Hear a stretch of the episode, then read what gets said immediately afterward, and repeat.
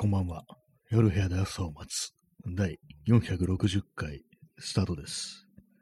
えー本日8月の19日、時刻は23時36分です。えー今日もあの BGM をこう流しながら、こう、やりたいと思います。あれですね、こう、なかなか難しいですね。昨日のこの放送のアーカイブを聞いてみたんですけども、ちょっとね、あの、音がこう、ちっちゃくて、あんまりこう聞こえないという感じだったんで、今日は気持ち大きめにしていこうかなと思います。まあでも逆にうるさすぎてもあれなんでね、ちょっと塩梅が難しいところですけども。はい。えー今日のタイトル、もしかして3年目じゃないのというタイトルなんですけども、これであれね、あの、昨日2年目に突入したと、このラジオトーク始めてから2年目が突入しましたって話をしたんですけども、あれよく考えたら3年目か、みたいなこと思って、っていうのもあの、2020年から2020年の8月に始めて、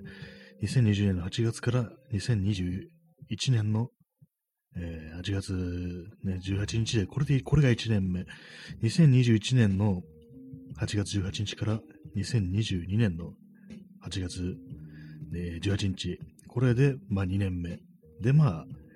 3年目に突入という、ね、言い方がこう、正しかったのではないかということにこう気づきました。なんかちょっと変だなと思ったんですけども、まあそうでしたね。こう2年やりきったというそういう話でした。もう数字が本当苦手で、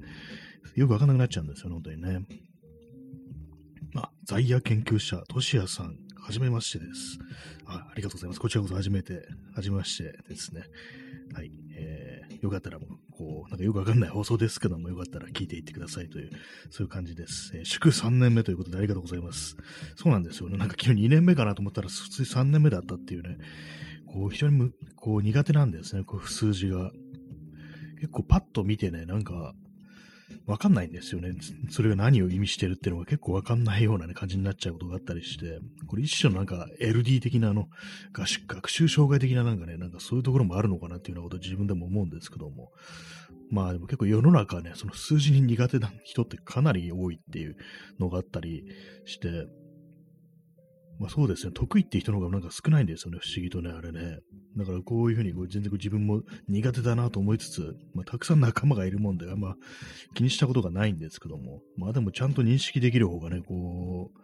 う、いいことはね、間違いないんですけども、まあそんな自分なので、なんか学校通ってる時はもう算数、数学本当苦手でしたね。苦手というかできませんっていうね、感じでしたね。えー、在野研究者、としやさん、えー僕は空間把握は点でダメな ASD です。あ、そうなんですね。としやさんは空間把握はちょっと、うん得意ではない、苦手だ、点でダメだという、そういう感じなんですね。空間把握も結構ね、人によってだいぶね、変わりますからね。私はね、空間把握はね、割とこう、大丈夫な感じだとは思うんですけど、あんまこう考えたことないんですけども、結構ね、その辺のなんかこう、それぞれのね、こう、認識みたいなものというかね、こう、なんかその空間だとか、まあ、その自分の周りのね、なんかそういうもの、スペースだとか、まあ、そういうものの認識っていうのは結構その個人個人でね、まあまあ違うっていうのがそこそこありますからね。まあこういうの本当あれですよね。互いになんか人間っていうのはやっぱこうみんなそれぞれ違うんだっていうことを念頭に置いてなんかこうコミュニケーションでも取らなきゃいけないっていう、そういうことは結構思うんですけども、まあでも世の中も多数派っていうね、なんかそういう人たちは、もう自分がこうだからもう当然みんなこうなんでしょみたいな、こうそういうふうな風にね、こう生きてる人ってかなりまあ多いっていうのがね、あるんで、まあそういうのはなんか本当なんか今後のね、こう世界においてちょっと変わっていった方がまあ絶対にいいだろうっていうね、そうですね。在野研究者、トシヤさん、多様性に入るですね。そうですね。本当になんか、結構まあ、当たり前のことだなとは思うんですけどもね、なんか自分だけじゃないんだと、この世界みたいなね、非常にシンプルなことだとはいうふうに思うんですけども、やっぱりでもそう、たくさんね、自分と同じ人間、同じ感覚のね、属性の人間がたくさんいるってなると、やっぱこう、人間そういう認識ってものができなくなるっていう、まあ特にこう、まあそういうなんか空間把握だとか、まあその数字の認識だとか、そういうなんかところ以外にも、普通になんかね、あの、性別とかでもね、数が多いというか、なんか強いだとか、まあ、男性っていうね、こう性別っていうのはなんか、肉体的にまあ非常に強いっていうことがあったりして、で、まあそういう自分をなんかこう基準にしてなんかいろいろ考えるから、まあなんか結構ね、人に無茶させたりだとか、全然配慮がないとかね、まあそういうことをこう割とこうね、あったりするなと思うんですけども、各、まあ、自分もなんか本当にこう、まあ、最近、まあ、ここ数年とかで、まあ、少しはそう、マシになりましたけども、そういうなんかね、私自身がね、結構その、体力的に結構あったりするもんですから、そういうことはあんまりね、こう、人にね、こう配慮できてなかったかなっていうことはたまに思いますね。私本当なんかすごくね、こう、あね、長い時間歩いてもね、疲れない平気っていうね、なんかそういうようななんか特特性ってレベルわけじゃないですけども、なんかそんな感じで体勢があるんですね。すごく長い距離歩くということとかに。そういうのなんかこう、たまになんか友達とかをね、誘ってこう、割と長い時間とか歩いてると、まあこっちはまだ全然いけるけど、そのね、一緒にいる人はなんか、友人とかも結構疲れちゃってるみたいなことだったりして、まあそうなと、あ、そうか、自分、自分以外のね、自分と同じような感じじゃないんだ、みんなっていうね、すごい当たり前なことをね、本当になんかもう、ね、思ったなんてことが割にあったりして、結構ね、なんかこう、そういうの忘れがちになっちゃいますね。普段なんか考えてるつもりでいても、いざこう肉体的ななんかこう条件の違いってもの、結構ね、なんか本当適当な感じになっちゃうっていうのがあるんで、まあ、そういうものは結構割とこう、常に考えていきたいなというふうにね、思っております。えー、チャンツさん、野菜スティックありがとうございます。これ初めて見ましたね。ちゃんとカタラにはなんかの、ね、マヨネーズみたいなものが置いてあったりして、配慮がなされてますね。これ、人参ときゅうりと、これセロリとかですかね。定番の野菜スティックですけども、ありがとうございます。最近なんかこう、野菜がね、あんま食べて、食べられてないっていう感じなんでね、ありがとうございます。えー、チャンツさん、ね、3年目突入ですか？すごい。どうもそうらしいですね。どうも、昨日であの3年目突入したと。なんか2年目って言ってましたけれども、ね、3年もやってんのがどうかしてんな、これはみたいなこともね、ちょっと自分でも思っちゃったりして、すごいと言っていただけ非常にこう嬉しいですけども、まあ、反面なんかどうかしてるなみたいなこと若干思わなくもないっていうね。で、まああんまこう進歩がないなみたいなこと若干思ったりしてしまうなんかそういう自分もいるんですけども、まあ長くやるっていうのはまあ基本的に悪悪いことじゃないっていう、まあそういうふうに考えてるんで、まあ、続けていこうというふうには思っております。ありがとうございます。えー、在野研究者、としやさん、え、3年続けてらっしゃるのはすごいです。ありがとうございます。そうなんですよ。なんかもう、3年もやっちゃってるんですよね。2020年の8月に、まあ、始めて、まあ、こう、なんで始めたかというと、まあ、その周りで、そのツイッターとかでなんか、総務の人が、結構そのラジオトークで、ラジオ始めましたっていう風にやってる人がいて、あ、こんな、こんなアプリがあるのかということで、ちょっとやってみようというふうになり、まあ、あとコロナですよね。コロナであんまこう人と会う機会がなくなったっていう、そういうことがあったりして、まあ、それでなんかこう声を発する機会がなくなってきたという、まあ、そういうこともあり、あとは結構その普段でこう遊んだりする友人が、なんかラジオとかやってみたらいいんじゃないの的なことを結構ね、前からこう言ってくれてて、で、まあそれでなんかこう、まあ、こう踏み切ったと、やるのに踏み切ったという、そういう感じですね。はい。アイスコーヒーを飲みます。氷を大量に投入しているので、冷たいです。冷たくないと嘘ですよね。ほんとね、アイスコーヒーは。えー、在野研究者、としやさん、えー、コロナをきっかけに新しいこと始める人多いですよね。あ、そうですね、確かにあの、2020年度が割とそういう感じの、なんか、ちょっとこれからやっぱりこう世界ってものが変わっていくんだから、そこれきっかけになんかちょっとね、あの、まあ、前向きななんか動きをちょっと始めていこうじゃないかみたいな、なんかそういうのが結構あったような気がしますね。割と2020年はそういう感じの空気だったんですけども、まあ今のね、2022年のこの感じ、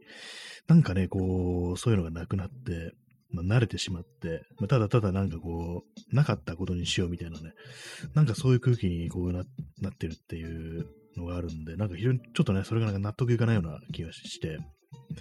割となんかね、こう、ツイッターとかでもね、なんかいろいろ見てると、まあ、私の他にもこう、同じようなこと考えてる人でも結構いるみたいで、そのなんか相互のね、相互フォローの方とかも結構似たようなことをつぶやいてることがもあり、そうなんですよね。なんか、これね、これきっかけでなんかこう、いろいろ変えられることってもっとあったんじゃないかみたいな、もっとあるんじゃないかみたいなことを思ったりして、ね、でもなんか、なんかなーなーになっちゃってるようなっていうのが非常になんかちょっと納得いかないような、そういうことがあるっていう、ね、ことは思ったりしますね。えー、在野研究者としやさん、えー、僕もコロナをきっかけにプログラミングを始めてみました。あ、いいですね。確かに。本当にあの、在宅とかでね、本当自分のね、こう、コンピューターさえあればできるという、まあ、そういうものを始めるっていうね、非常にこう、いいきっかけになりましたね。割とこう、外に出られないんだな、ちょっとね、あの、机に向かってたとか、まあ、こう、コンピューターに向かってたとか、まあ、そういう感じでこう、いろいろできることをやっていこうっていうね、結構そういうポジティブな動きっていうものが割とこう、あったりして、まあ、結構ね、あの、プログラミングっていうと腰を据えてなんか取り組む必要があるってことで、割とまあ難しいというか、ちょっとあの、ハードル高いようなものでありますけれども、やっぱりなんかそういうきっかけがあるとね、少しやってみようなんていう感じにはね、なったりしますね。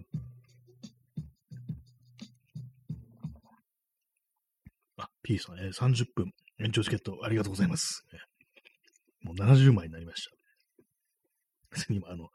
あの、アイスコーヒーの中の氷を噛み砕いてました。ね、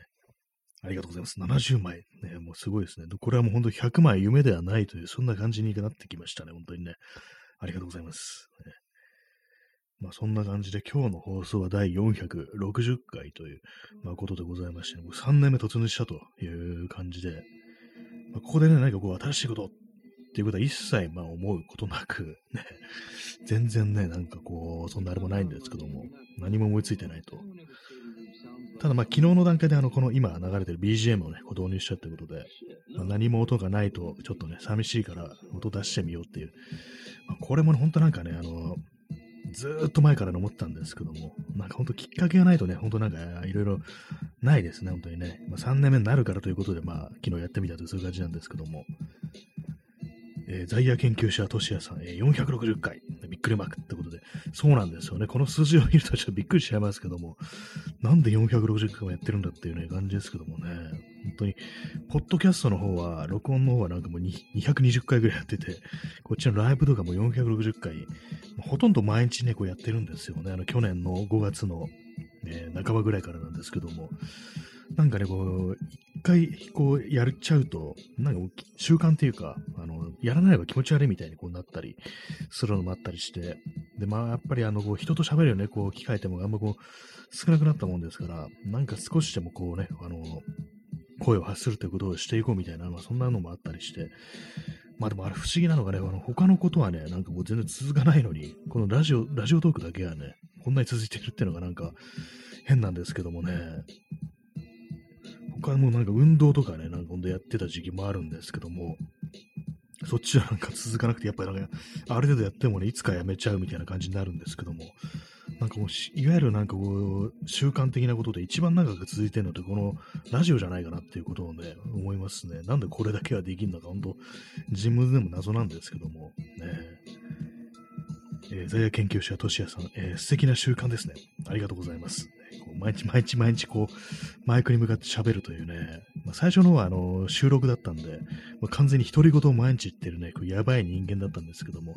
このライブになってからは、こうやっぱりこう毎回毎回聞いていただいてるというね、聞いていただけてるということで、もう幸い今まであの0人でになるってことがなかったんで、本当なんか皆様のおかげでこれをラジオ放送続いてるというね、本当に本当にね、そういう感じで感謝しかないですけども、ね、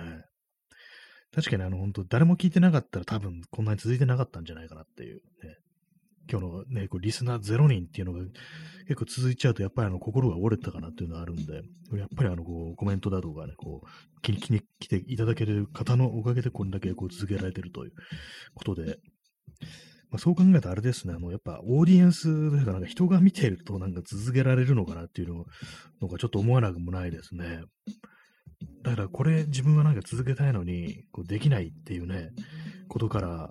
考えると、なんかこうや、これは続けたいって時は、なんか、誰か見てくれる人をね、なんか用意するって、人の目につくところでなんかそれに取り組むっていうことが、まあいいのかななんていうことを若干ね、ちょっと思ったりしましたね。ま、えー、ザイヤー研究者としやさん、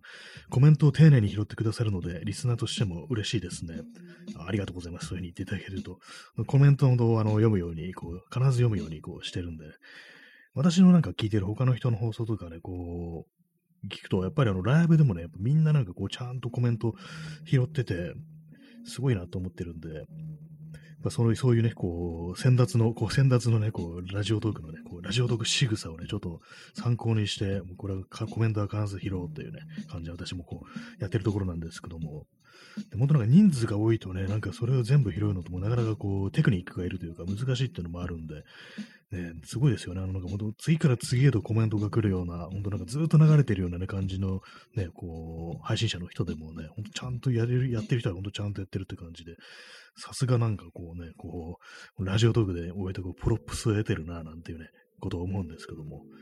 まあ、プロップスってあの、あれですよね、ヒップホップ用語ですけれども、ね、なんかよく使っちゃいますね、こう。まあ、なんか要は、あれですよね、こう、シーンのね、人たちから何かしらのこう敬意を集めてるみたいな、そういうことだと思うんですけども、ね、なんですかね、あの、リスペクトとプロップスの違いって何だって感じで、ちょっとよくわからないんですけども、なんか自分ではね、そういうなんかこう、ヒップホップとかラップだとか、そういうものあんま詳しくないのに、こういう感じでなんか、そういう用語みたいなものはね、結構ね、なんか謎にこう、使っちゃったりしますね。はい、ね。まあそんな感じでね、こう、やってる遅なんですけども、今日はさっきね、あの、最近なんか野菜を食べられてない、食えてないっていうね、あ食えてないってなんか急になんかあの、砕けた感じになりましたけども、野菜最近なんかあんま食べる、食べてなくて、っていうのもなんかあれなんですよね。なんか食べるのがめんどくさいみたいな状態にちょっと陥ってて、それもあれなんですよね。やっぱ暑いっていうのがあるんで、で、まあなんかこう、ね、料理とかすんのって火使いますからね、火使うと暑いからなんかやりたくないみたいな、そういう感じになってるんで、だからこういう時にあれですね、あの、ね、野菜、そう、チャンツさんからいただいた野菜スティックみたいにね、野菜スティックみたいなものでね、こう、しのぐっていう風にすればいいんですけども、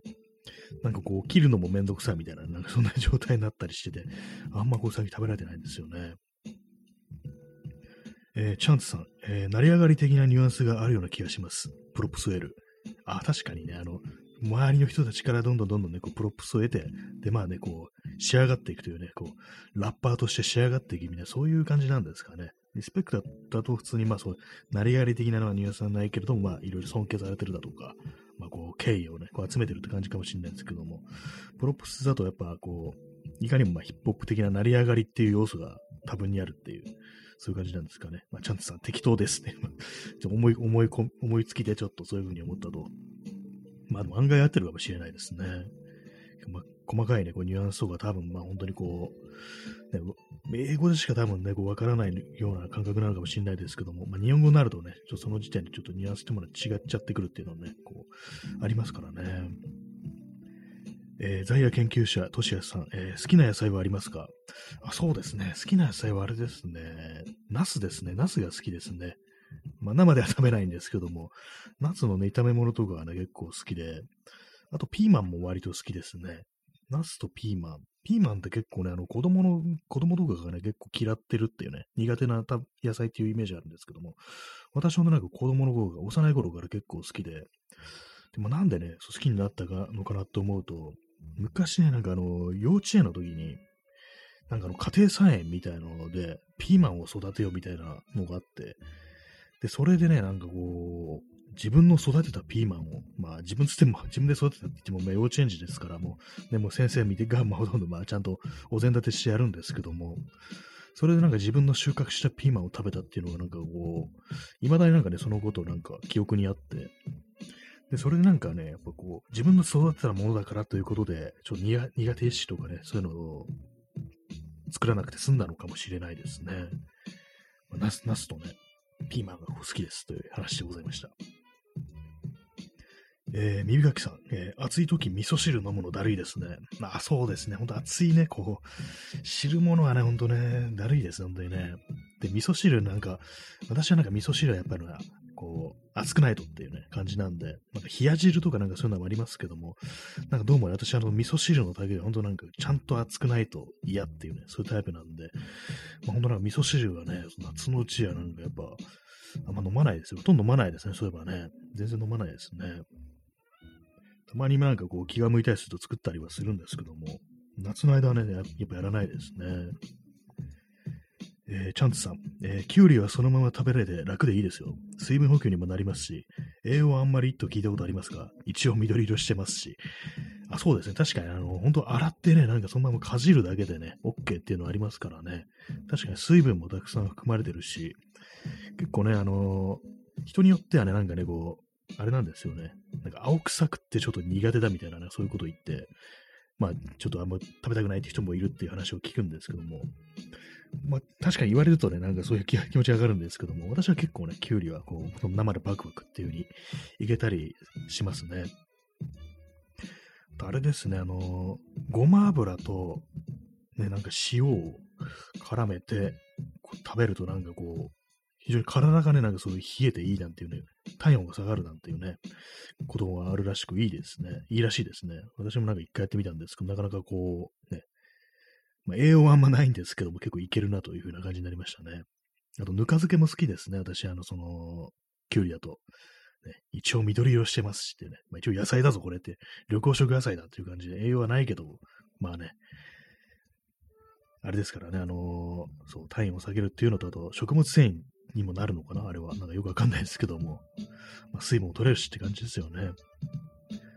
えー、在野研究者としやさん、夏は体温を下げる効果があるらしいですよ。あ、そうなんですね。あ、知りませんでした。夏意外に、なんか夏野菜っていうね、夏は、夏はじゃないや。夏はね、こう、夏、夏は夏野菜。言えてないですね。って言いますからね。そうだったんですね。体温を下げる効果がある。私は結構その、あの、あれですね、あのー、炒め物の時に、あの油を吸ったりしてね、なんか結構食感がいいなという感じで、まあ、あの食感が苦手っていう人も中にはいるんだと思うんですけども、結構ね、まあ好きなんですけども、体温を下げる効果があるのは知りませんでした。やっぱそれが夏夏野菜のゆえんっていう感じなんですかね。あれもいいですよね、ナスは、あの皮、あの、炙って皮むいて、なんて言うんでしたっけ？あれ、名前が出てこないですけども、それであの、鰹節かけてね、食べるってなりますけどもね。あれも前はね、前まで、前はなんか結構作ってたんですけども、最近なんかちょっとめんどくさくって、やってないんですけども。えー、P さん、えー、ナスやキュウリ、栄養価は低い。ああ、そうなんですね。キュウリはなんかね、ないっていうの聞くんですけど、ナスもそうなんですね。ああ、まあ、弱点ですね。味がいいもなんかあんま栄養がなかったりするっていうね。サクッと食べれるもの、ね、スッと喉を通っていくものってやっぱ栄養がなんかあんまないのかなっていうなりますからね。キュウリはなんか特に結構その辺の栄養的な面ではひどい扱いを受けてますよね。でもお前栄養ないじゃんみたいなね、ことをなんか言われたりして、こう、水分ぐらいしかないんじゃないかみたいなね、食べてるあの、カッパかっていう風に言われますからね。まあ、言われないですけども、ね。カッパの好物がキュウリっていうね、ことでなんか私見るたび思い出すんですけども、生で食べるとなんかカッパかっていう風にいつもなんか自分で思ってるんですけども、ね、そんな連想する人もどれくらいいるのかって感じですけどもね。まあ、最近あれですからね、カッパも見なくなりましたからね、まあ、川の、川のね、川っぺり行ってもね、あんまこう、ね、相撲取ってる人とかいないし、あんまこう、最近はシリコ玉を抜かれるなんて話も聞かなくなりましたからね、もう寂しい話ですよね、本当にね。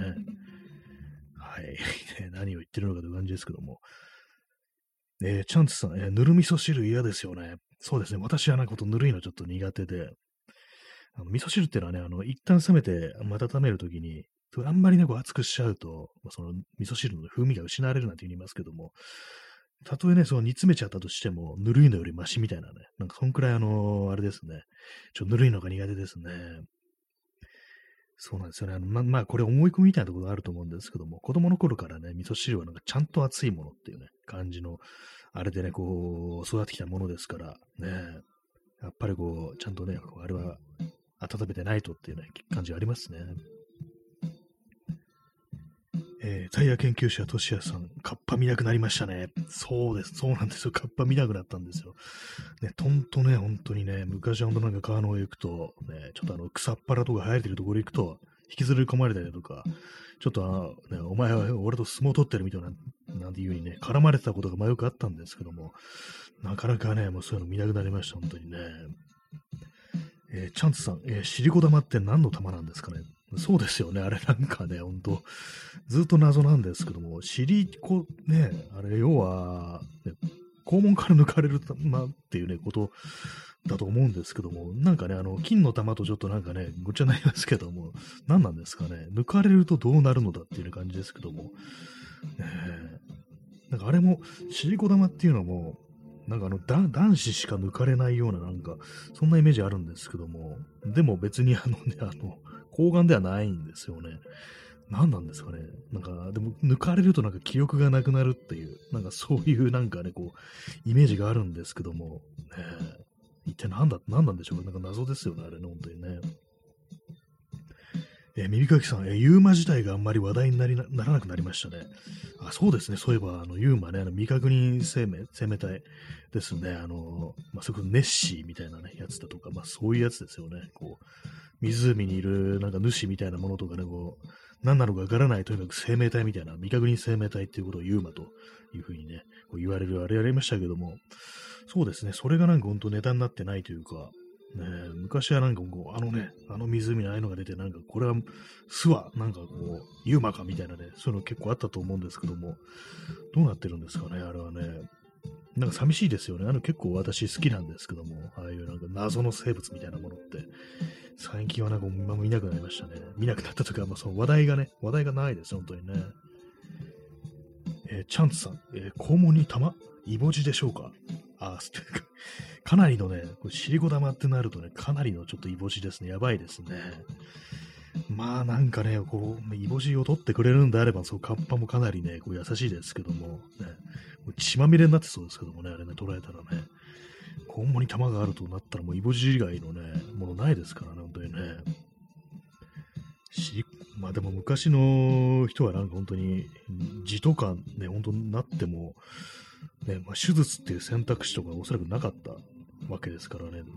結構まあ大変でしたでしょうね、本当にね、なんか薬草とかはあてがってたりしたんじゃないかみたいなことなんか思うんですけども、ね、字ってなんかまあ結構ね、しんどいらしいですからね、本当にね、座れないなんて話を聞きますからね。えー、耳かきさん、えー、シリコ玉増物という説を聞いたことがあります。文字通り、ふぬけにさせられる。あもう何らかの、何らかの内臓を、あもう、ふぬけ、ふぬけですね。あの、ね、五臓六腑のプですね。あの、ふ、ふぬけのふはね。確か内臓を見する感じ。確かにね、臓物、内臓取られちゃったらもうそれ、すなわち死じゃないかみたいなことを思うんですけども、ね、なんかそういう、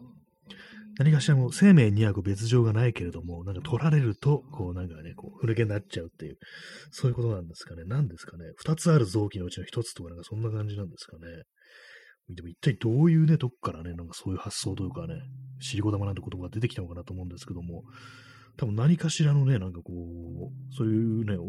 そういう言葉ができるきっかけみたいなのも多分あると思うんですけども、本当になんかね、抜かれた人がいたのかなっていうね、なこれはあれかなっていうこともちょっと今思ったんですけども、あの、地球外生命体によるキャトルミューティレーション的なものがこう、ね、人間に行われてたんじゃないかみたいなね、まあ、る日ね、こう沼とかね、まあ、小託詞において、こう、人間がね、こう、尻から血を出して倒れて、それでなんかね、こう、内臓がなくなってるぞってことで、これはカッパという、カッパの仕業に違いないみたいなね、実際宇宙人がやってるという、ね、まあそんな、まあなんかこういう話すごいもうすでにありそうですけどもね、なんかね、いろいろな、ね、宇宙人、全部宇宙人のせいにしていくっていうね、まあそういうのありますからね。実際、実際まあね、いるのか何なのかっていうのはありますけども、ね、この広い宇宙に他に生命体がいないって考えるのもちょっと寂しいようななんか、ね、あまりにもまあその、すると宇宙というものが虚無すぎて怖いなんていう感覚もありますけども、実際どうなんですかね。えー、在野研究者、としやさん、えー、土の子も聞かなくなりました。まあ、そうですね。なんか、土の子はなんかあの、比較的ユーマの中ではね、こいついるんじゃないかみたいなね、なんかそんなの、なんかちょっとありそうな感じもあったんですけども、あれもなんかね、なんか見間違いみたいな説って結構いっぱいありますよね。確かに蛇ってなんかね、こう、獲物を飲み込むと、お腹がなんかね、こう、膨らんだりするから、そういうのなんか見たんじゃないのっていうね、それで、それなんか銅がすごく太くなってるように太いね、こう、蛇に見えたんじゃないかみたいな、そういうあれですからね、こう見間違いみたいなものじゃないかっていうのは、そのユーマ界においてはね、結構ポピュラーなね、あれありますからね、本当にね。普通になんかこう、ね、動物が、まあ、たまたま水の中入って泳いでたのを見間違えたんじゃないのっていうね、地上の生物とかが、それをなんかこう、水の中に住んでるなんか巨大生物みたいに勘違いしたみたいな、あのネッシーとかもあれありますからね、なんか、ウバザメが、の死体がなんか腐敗したのを、なんかこう、その骨格がちょうどなんかね、その、首が長く見える、なんか首長竜みたいなね、なんかそういうに見えて、実際はね、あの、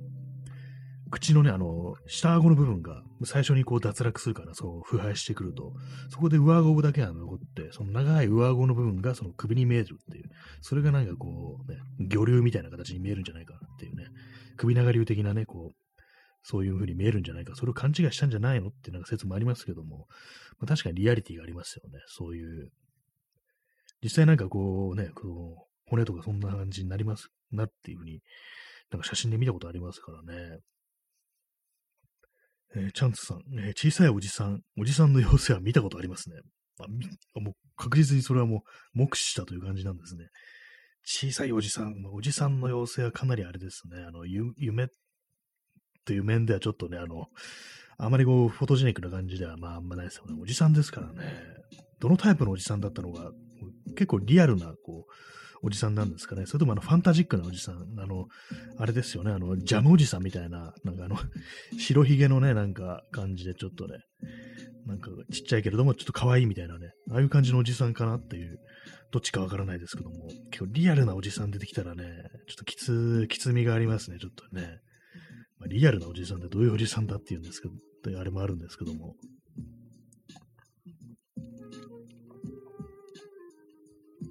アイスコーヒーを飲んでおります。はい。えー、P さん、アイム宇宙人タイプ、ライガサイヤ人。まあ、なんかちょっとラップっぽくこういただきましたけども、サイヤ人みたいなタイプの宇宙人。まあ、それも戦闘民族ってことですね。それはね。かなりそれは怖いですね。戦闘民族ですからね。あれも他のね、星に行ってこう、滅ぼしてますからね。サイヤ人ね、逆からね、読んだ野菜っていう風にこう言いますけども、ね、野菜といえば大麻、大麻の隠語っていうね、そういうのがありますね。昨日あの、昨日の放送結構大麻の話をしてたんですけども、やってないですけども、なんかね、こう、大麻にもいろいろあるぞなんて話を昨日しましたね、そういえばね。えー、チャンツさん、えー、15センチから20センチくらいのリアルなおじさんでしたよ。本棚に立ってました。目撃情報結構ありますよね。ああ、なんかでも、なんかおじさんね、あの、小さいおじさんの目撃情報ってなんか、割にね、ちょっとあったりしますよね、なんかね。何なんですかねなんで、なぜおじさんなんでしょうかね妖精みたいなタイプのね、ああいう、すぐティンカーベルみたいなね、こう、ああいうなんかね、女性の形姿形をした、ね、そういうもので、あら、あんま全然聞いたことないですけども、なんかおじさんはなぜかいっぱいいるっていう、実在すんのかもしれないですね。おじさんってまあいろんな悪さしますから、まあ、小さくなってね、人んちに忍び込むぐらいの悪さはね、こう、やってそうなんですよね。まあどうやって小さくなるんだって話ありますけどもね。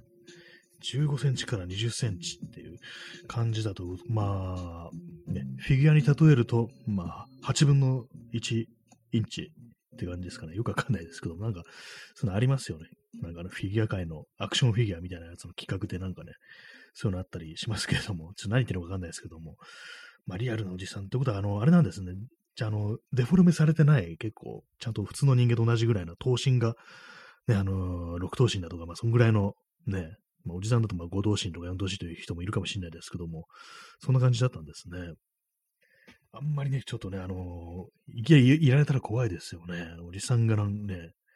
突然部屋におじさんのフィギュアみたいのが現れて、よく見たら生きてるっていうね、動いてるぞ、こいつっていうね、本棚に立ってる。で、かなりね、やりますね、それはね。何の用があったんでしょうか、本棚に。ね。やっぱ落ちたら死ぬんですかね、そういうとこからね。あ、チャンツさん、えー、ビール、ちゃんとビールっ腹でした。そうなんですね。普通の本物のおじさんなんですね。あ、じゃあ飲んでるんですね。中中年らしい、中年らしいね、こうビール場だったという感じで、まあなんかリアルな感じでふっとね、佇まれるとね、いくら小さくてもちょっと、ね、嫌だなって感じしますね。えー、在野研究者、としやさん、おじさんの妖精って何か悪さをするんですか？そうですね。何、一体どのような行動をするのか。まあ、ただね、おじさんの場合なんか存在するだけで加害になるというね、そういうのもありますからね、もう、お前そこにいるだけキモいんだよ、みたいなね、なんかそういうのがあるから、もうそれで、それ自体がね、もう存在すること自体が悪さだという、まあそういう説もありますけども、ね、まあでもあれですから、本当ね、本当外にね、今の世の中、外に出てね、街中歩くと、なんか1分の1サイズのね、おじさんが結構歩いてて、うわ、悪いなと思って、なんか必ずね、そうおじさん見かけて、私はあの思いっきりこう、ハリセンで、ね、ぶったたいてね、こう、こうね、もう、されっていう風になんか言ってるんですけども、なんか私の方がね、なんかこう、警察に連れて帰ったりするんですよね。うん、なんかおか なんかかなりおかしなこと言ってますけども、今日ね。だいぶ危ない感じになってきて、ね、ちょっと正気に戻れという感じなんですけども、えー、耳かきさん、えー、妖精のおじさん。妖精はあれですね、あの、COVID-19 妖精で、ね、太陽のようにね、こう、坂とかいてね、妖精のおじさんっていうね、そっちの妖精のおじさんも結構いますからね、なんかね、おじさんだけじゃないですけども、なんかね、こう、この間ね、この間も結構何週間か前にスーパー行ったら、結構ね、あのー、ウレタンマスクで咳込んだいるおじさんがいて、これは妖精のおじさんか？みたいなね、ことを思ったりして、ちょっとあの、その人がね、こう、歩きそうなルートから外れて、ちょ裏のね、裏のなんかね、こう、通路に入ったなんてことありましたけども、多分あのおじさんは妖精のおじさんだったんじゃないかなというふうに、ちょっと今思ってますね。えー、ザイヤ研究者としやさん、妖精のおじさん、先月の私です。あ、もう、すでにあの、あれなんですね、こう、ね、あったんですね。本当なんかもう多いですからね、私の周りとかでもね、こう、ツイッターのなんか相互の方でも次々となんかみんな、妖精、おじさんになっていく、ね、妖精の、まあ、妖精のお姉さんとかね、お兄さんもいますけども、おばさんもいますけども、ね、なんか結構、まあ、本当なんかね、普通になんかね、今回ばかりはね、どんどんどんどん出てきてるという感じで、なんどんどん包囲網がね、なんか狭まってるみたいな感じなんですけども、えー、本当多いですよね、なんかね、妖精、妖精のおじさんになる人が多いという感じですからね。えー、コーヒーを飲みます。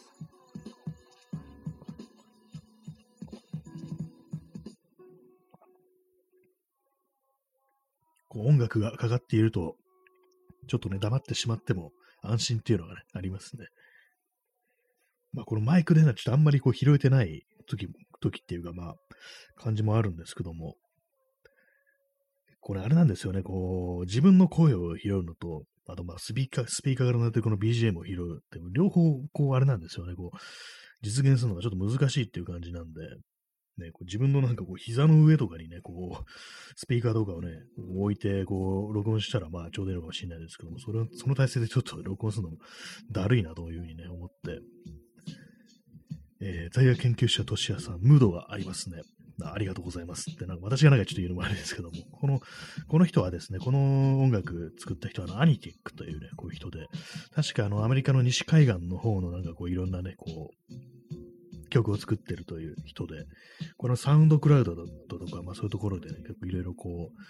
う、音源をリリースしてるんですけども、この今流してる曲自体は結構前で、2013年とかね、もうだいぶ前の曲なんですけども、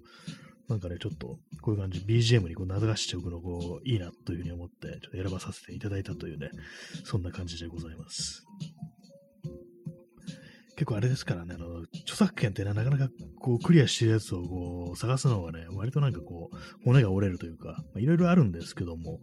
なんかこう、ちょっとバックグラウンドに流しておいてちょうどいいっていうのがなかなかこう見つかんなかったりして、ね、自分の好みに合うものがなかなかないんですけども、このアニテックというね、この人の音源は非常にこう、良かったのでね、あの、ポッドキャストの音とかでもちょっと使わせていただいてるというね、まあ、そんな感じでございます。まあ、昨日、あれですね、あの、昨日じゃない、基本あれ、インストでこう、歌というものがね、ほとんどないという感じなんでね、すごくちょうどいいんですよね。えー、在野研究者、としやさん、えー、新谷さんの声と話し方にマッチしてますよ。ありがとうございます。そういうふうに言っていただけると、このね、こう、選んでよかったなという感じあります。結構ね、あの、その声と BGM のね、こう相性みたいなものって割とこう、あったりして、あんま合ってないとね、ちょっとどっちかがこう、消えちゃったりとか、書き消しちゃったりするっていう、そういうことがこう、あったりすると思うんで、なかなかね、こう、この辺の感覚っていうのはちょっと難しかったりしますね。結構ね、音楽を流す放送とかもね、まあやりたくはあるんですけども、結構ね、あの、前にあの、Spotify でね、こう、Spotify あれなんですよね、あの、曲をなんか挿入できるっていうね、そのポッドキャストにそういうサービスがあるんですけども、ただあれなんですよね、それは曲をフルで聴くには、その、プレミアム会員になってる必要があると。これあの、配信する側じゃなくて、聴いてる人もですね、聴いてる人もね、あの、プレミアム会員、まあ、有料の会員になってる必要があるっていうね、感じなんで、なかなかそうするとちょっとね、あれなんですよね。ちょっとハードルが高いっていうのがこう、あるんでね、あんこう1回しかやってないんですけども、まあ、結構ね、あのー、あれですからね、どのくらいの人が、こう、その、サブスクリプションサービス、サブスクリプションサービス、ちょっと言うの難しいですね。使ってるのかなと思って、有料の。で、1回前、あのー、あれなんですよね。ツイッターでそのアンケートを取ってみたら、結局一番多かったのが Spotify の無料プランっていう人が多くって、他もなんか Apple Music とかね、あと、まあ、いろいろありますけども、なんかの Google とかね、まあ、YouTube とかもありますけども、Amazon もありますね。まあ、そんな感じで、こう、アンケート取ってみたら、やっぱ Spotify のね、フリーの人が多かったんで、まあね、フリーで使えんならそうするよなって感じですよね。私も一時期プレミアムにしてたんですけども、今はもう完全ね、ずっとフリーで使ってますね。まあ、なんかね、こういろんなのありますけども、ほんとこう、やっぱね、こう、無料で使うとね、必ず CM とか入ったりだとか、まあこういうふうにあの、さんあのー、ね、プレミアじゃないと、その、ポッドキャストとかでもフルで使えないっていうのはそういうありますけども、まあそれをお金払ってね、やるかと言われると、ちょっと、どうなんだろうっていうね、感じですね。そういう、まあ、著作権ね、いろいろである音楽流すってなると、なんかジャスラックだったかなんか有線だったかなんだかのサービスで、1年に1万いくらとか払うと流せるっていうね、なんかこういうのラジオとかで使えるみたいな、そういうのがあったような、ね、記憶があるんです。けど、誰かが言ってたんですけども、年に1万って考えるとなんか本当にこうがっつりね、こうラジオをやってるという人からしたら、まあまあいいのかななんていう、ちょっと思ったりするんですけども、まあ、ただジャスラックですからね、なんかこう、本当が自分のね、こう好きな音楽を流すって感じではなくなるのかなっていう、まあ、ある中から選ぶって感じになるんで、ちょっとそ、それはそれでっていうね感じになっちゃいますけども、あんまこう最先端の感じにはならなそうですよね。はい、えー、アイスコーヒーを飲みます。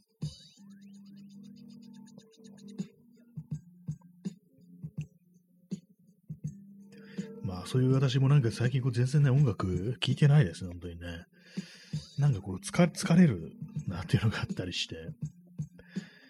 で、なんかね、私なんかあのー、変なね、あれがあるんですけども、あの、調子が悪い時に、なんかちょっとね、あの、気分がなんか落ちてる時とか、そういう時に、なんか同じね、曲がずっと頭の中をね、こう、ループするっていうのがなんか、そういうね、なんかあるんですよ。なんかよくわからない、なんかね、呪縛みたいなのがあるんですけども。で、これがなんか自分のね、こう嫌いな曲とか好きじゃない曲っていうんじゃなくって、むしろ逆になんかすごくこの曲いいなみたいなね、感じでこう、いい曲だなと思ってる曲なんですけども、でもそれがなんかあまりにもね、こう、脳内をループしすぎてて、ちょっと本当なんかね、こう、これやんでくれみたいな気持ちになるときあるんですけども、なんかでも調べてみると、やっぱ同じようなね、風になること人いるみたいで、まあ、それはあの気分が落ちてる云々とはあんま関係なしに、同じ曲がずっと頭の中ループし離れないっていうね、ことがね、なんか、人結構いるみたいで、なんか名前もね、こうついてたようなこう感じがあるんですけども、なんかね、あれ来るとね、結構、うわ、また鳴ってるって感じで結構しんどくなるんですよね。えー、ザイヤ研究者トシヤさん、脳内ループありますね。そうなんですよね。なんかもうずっとね、なんか本当に、今、確かにこの曲好きだけれども、ね、なんでこんなループすんだよみたいな感じでね、もう起きた、もう目が覚めた瞬間からすでになってるとか、もうなんなら夢の中でもね、ずっとループしてんじゃないかみたいなのありますからね、ちょっとびっくりしちゃうんですけども、私のね、こう、最近、ちょっと前まで頭の中をループしてた曲、こちょこういう感じで名前出されるとなんかね、あれかもしれないですけども、あの、ブタジさんっていうね、ブタジというね、名前のアーティスト、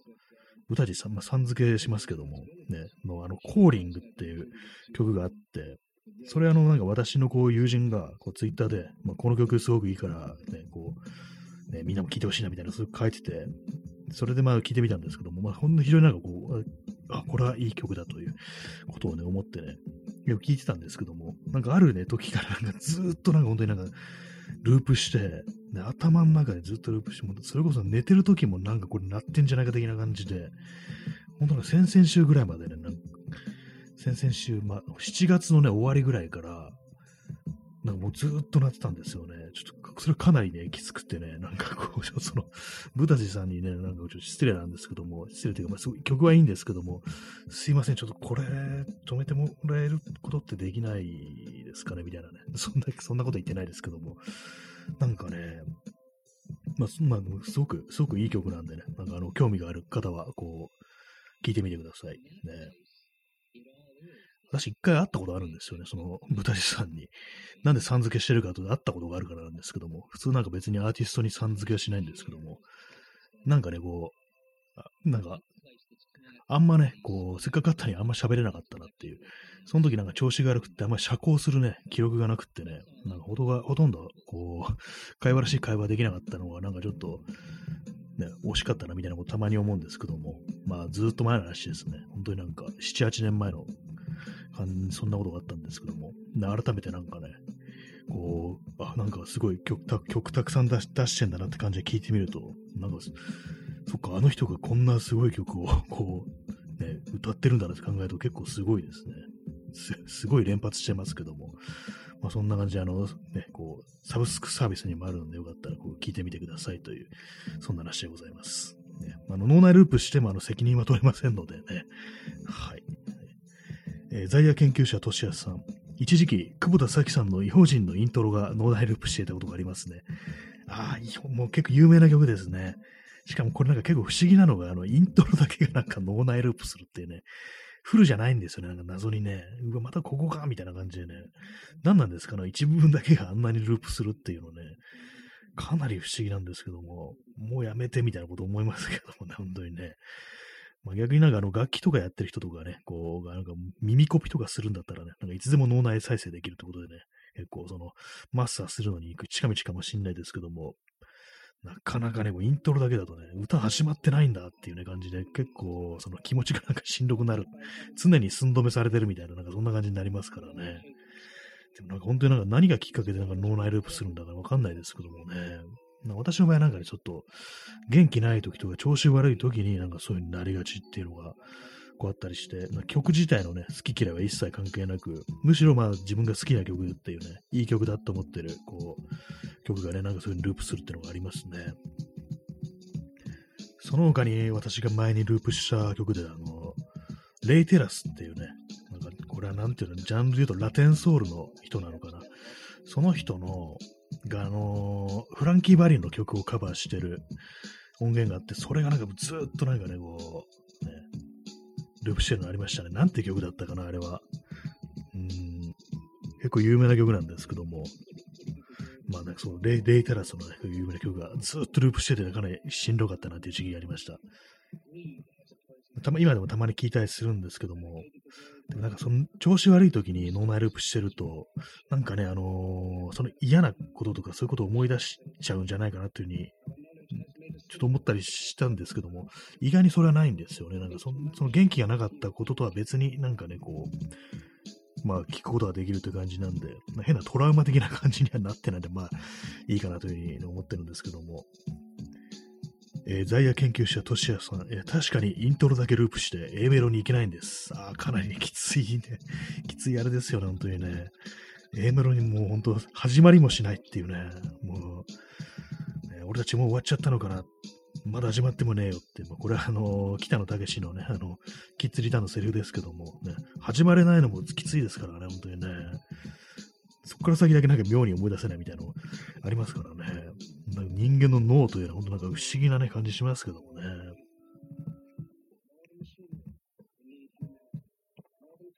い、えー、アイスコーヒーを飲み干しました。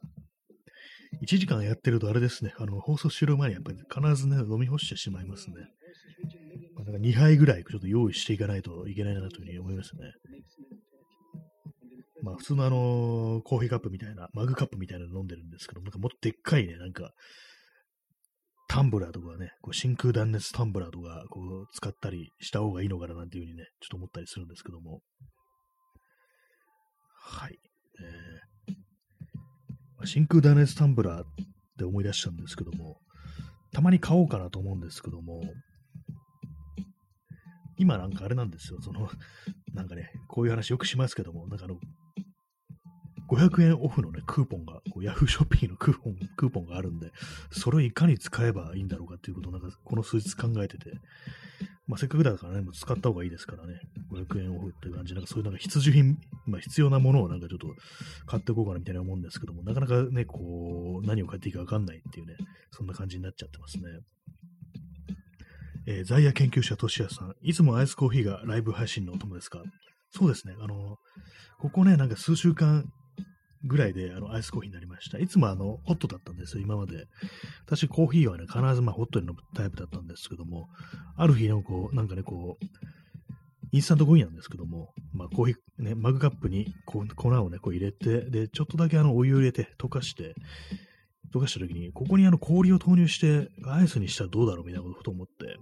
でまあ、よくある作り方ですよね。あの、ファミレスのね、ドリンクバーとかでも、そのアイスのものはなんかそういう感じでね、こう、氷を入れたところに熱いのを注いでっていう感じで作りますけども、まあ、それでやってみたら、かなりね、こう、美味しかったんで、普通になんかホットで飲むよりも、ちゃんとなんか、こう、コーヒーらしいみたいなね、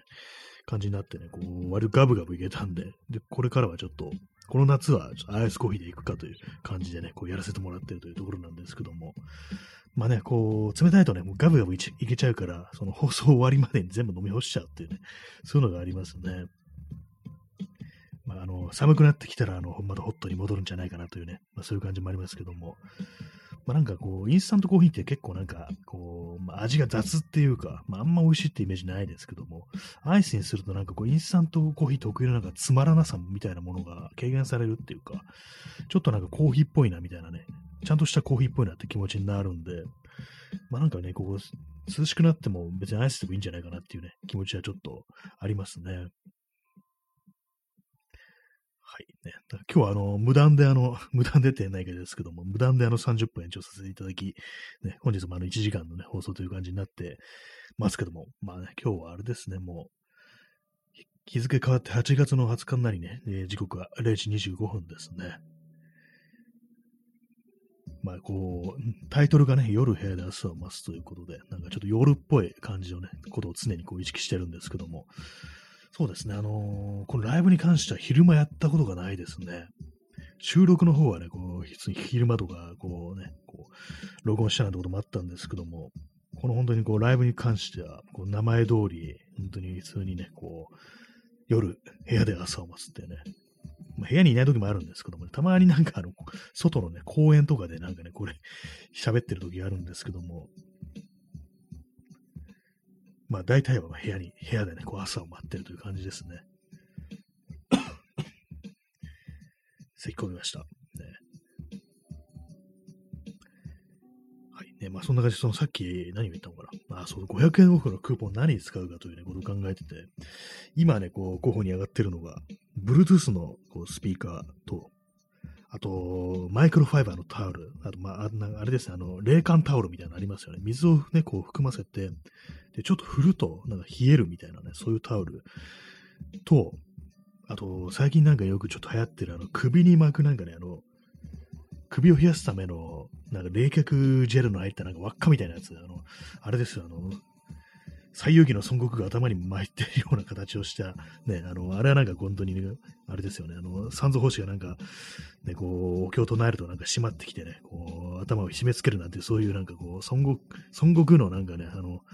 行動なんかね、こう抑制するものでしたけども、それのなんかね、あの、首に巻くようなやつで、まあ、非常に冷えていいっていう話を聞いたんで、それもなんかちょっと試してみようかなっていうのと、あと、氷枕ですね。冷却ジェル枕みたいなもの。これもですね、なんかこう夏にこう安眠するにはそういうものがあると非常にいいなって話をしてる人がいて、まあ、大体あれですね、夏らしいグッズというところなんですけども、まあ、あんまね、そんなに必要じゃないけれども、なんかまあ割引、割引って売ってんなら買うかぐらいのね、なんかそういう微妙なところに位置する、そういうまあ製品というものをね、ちょっとなんかどれか買おうかなみたいなことを思ってるという感じなんですけども、そうなんですね。私なんか変にね、なんかこう、あれなんですよね。これ、これ本当になんかもう必要なのかみたいなことを考えがちなタイプで、なかなかこう、買うというところに、ね、こう至らないっていうのが結構こう、あるんですけども、なかなか決められないんですよね。そういうね、微妙な、本当に欲しいものじゃないっていうね、そういう感じのところがですね。えー、お姉さん、今来ました。ありがとうございますね。こう、ラジオトークの子供がこちらに走ってくる、ね、イラスト入りのギフトいただきました。ありがとうございます。えー、お姉さん、3年目だったのですか？まあそうなんですよね。昨日なんか2年目に突入って言ったんですけども、冷静に考えたら、あの、記念、昨日の時点であの3年目だったんじゃないかみたいなね、ことに気づき、まあ要はあの、2020年の8月に始まった放送で、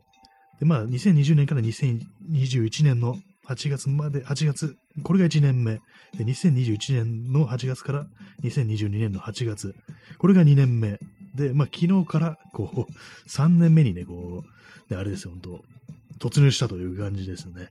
正確にあの、2年目に突入したじゃなくて2年やりましたというふうに言うべきだったんですね。でも、3年目に突入だったというね、まあそういうことでしたね。本当なんかその数字がなんか私本当認識がおかしいんでね、ちょっとね、何かしらちょっと欠陥があるんだと思うんですけども、その辺にね。えー、お姉さん、なんとなく珍しく時の流れが遅いと思っていたのです。3年目ですね。おめでとうございます。ありがとうございます。そうです。確かに2年だとなんか遅いですよね、なんかね。まあ、ちょっとあのコロナで調子が狂ってるっていうね、まあそういうのもありますけども、ね。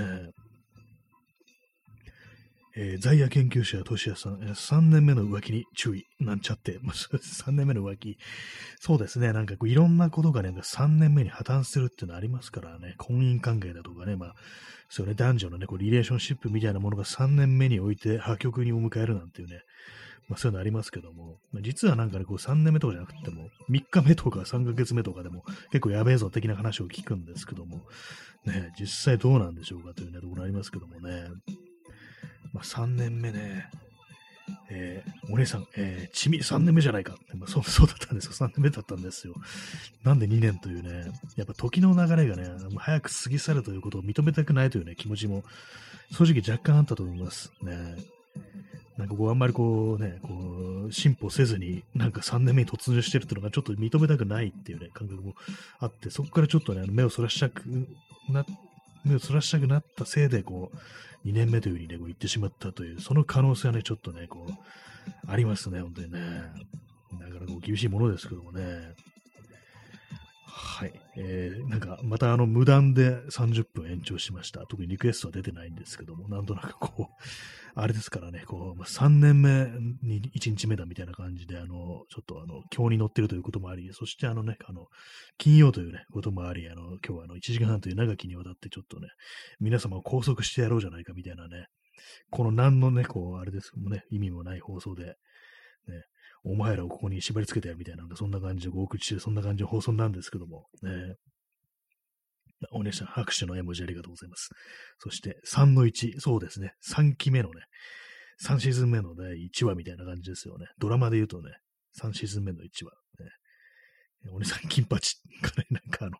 あれな感じですね。あの思いついたままという感じで、3, 3年1組金八先生ということでね、どんな、誰だお前は？って感じですけどもね、ビーグじゃないんかいっていうね、ありますけどもね。あ音楽がちょっとループし終わったので、再びあの、また最初からね、こう、流したいと思います。ちょうどね、アルバム2枚分であの1時間ぐらいなんですよね。はい。また最初、1曲目からスタートです。えー、チャンツさん、あんまり進歩しすぎると、進歩が飽和しますね。資本主義のように。そっか、矢印で意味不っていうね、そういうの。確かにね、あの、どんどんどんどんね、こう先に行きすぎると、どっかでなんかおかしなことになるというね。停滞するっていう、行き詰まりみたいなのを迎えるってありますからね。資本主義のね、行き止まりみたいなところ、我々今そこにいるんじゃないかみたいなね、ことを割と思いがちですけども、ね、そういうのありますよ、本当にね。なんかこうコロナに、コロナになってね、もう資本主義終わりかなみたいなね、話をね、こうね、